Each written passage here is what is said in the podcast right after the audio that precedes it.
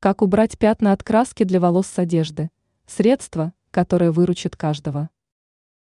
После использования краски для волос зачастую страдает одежда, поскольку на ней остаются нежелательные пятна. Не всегда удается добиться былой чистоты. Однако расстраиваться не стоит. На помощь могут прийти простые, но действенные средства. Рассмотрим их более подробно. Уксус плюс сода. Такое сочетание является волшебным, поскольку оно способно убрать пятна от краски за короткое время.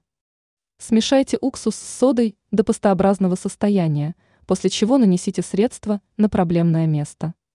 Через 20 минут вам останется лишь обработать зону щеткой, а затем постирать обычным способом. Сок лимона плюс солевой раствор. Средство, в составе которого имеются данные ингредиенты, является действенным. Выжмите из одного лимона сок, а затем смешайте его с солью до получения густой массы.